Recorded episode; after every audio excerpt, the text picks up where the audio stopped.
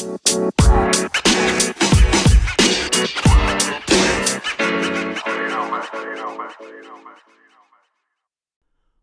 to another episode of What I Have Learned Today. My name is Mohammed and this is WILT. WILT is short for What I Have Learned Today.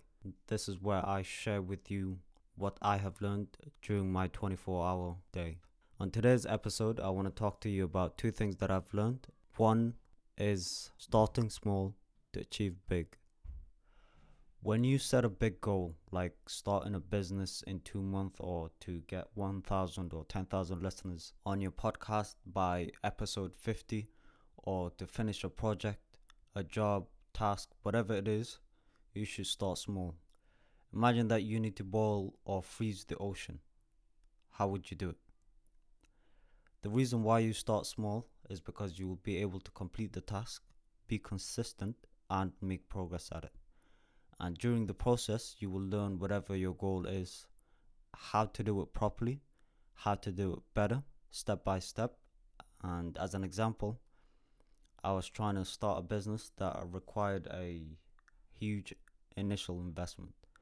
And i had a mentor who saw that i was skipping some steps and asked me what stage do i think i am in a scale of 1 to 10 in my business plan and i said 2 then he said to me, Now we are going to work on step three, not step four or step six, just step three.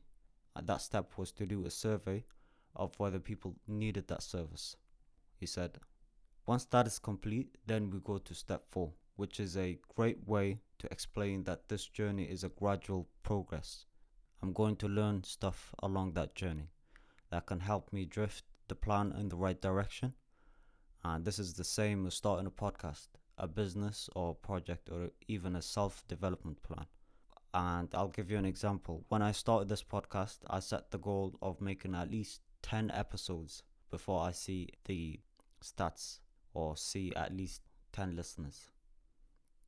And over time, not only did I achieve that, but I got a better understanding of how to put together episodes, how to script, how to edit, and write blogs. And another example, a prime example, an inspiration for me was Kobe Bryant. In his book, he talked about setting small goals in, in his game, for example, like focusing on his posture. He usually watches and analyzes his games after to understand what went wrong and ways that he could improve in that game. And he was at that particular page, he was focusing on his posture when guarding someone and focused on shooting from a particular spot in order to be in the best form possible for the next game because he struggled in that game because of it. And what he's doing is he's trying to increase the chances of him winning that game by being prepared in the best possible way. And one thing he does that I've been using is his recovery method, which he does after every game and that is to put ice on his knees so that he's able to recover a lot quicker before the next game. And by doing this, he's trying to improve by 1% in every way possible every day to help him perform in all types of condition and perform at his peak. He does this regardless whether he won or lost. He's always trying to improve. The other thing I've learned is the reasons why we procrastinate.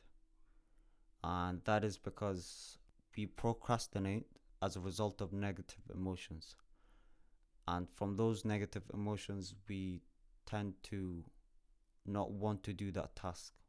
Thinking about that task makes us feel either sad or either bored or tired or lazy and from those negative emotions emerge other negative emotions causing a spiral of negative emotions to the point where you can't do simple everyday tasks.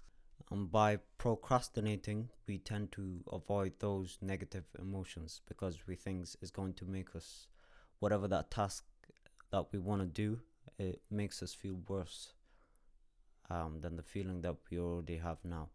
So the brain kind of distracts us from doing that task. And there's evidence from a research done by Shira Pollack and Harris, which demonstrate that negative emotions motivate procrastination behavior.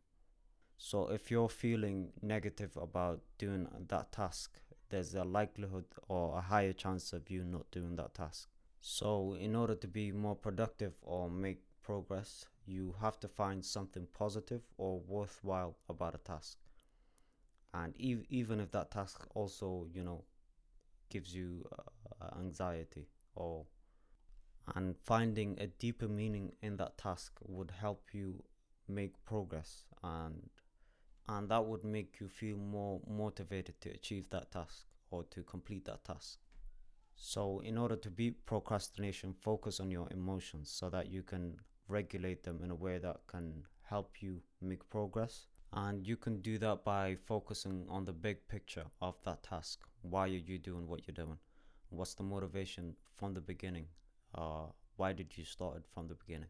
So, just looking at your why, that has to be bigger than anything that can interrupt you or distract you from doing that task. And so, what I've learned is the reasons why we unintentionally procrastinate and how doing small tasks can help us achieve the big goals that we set.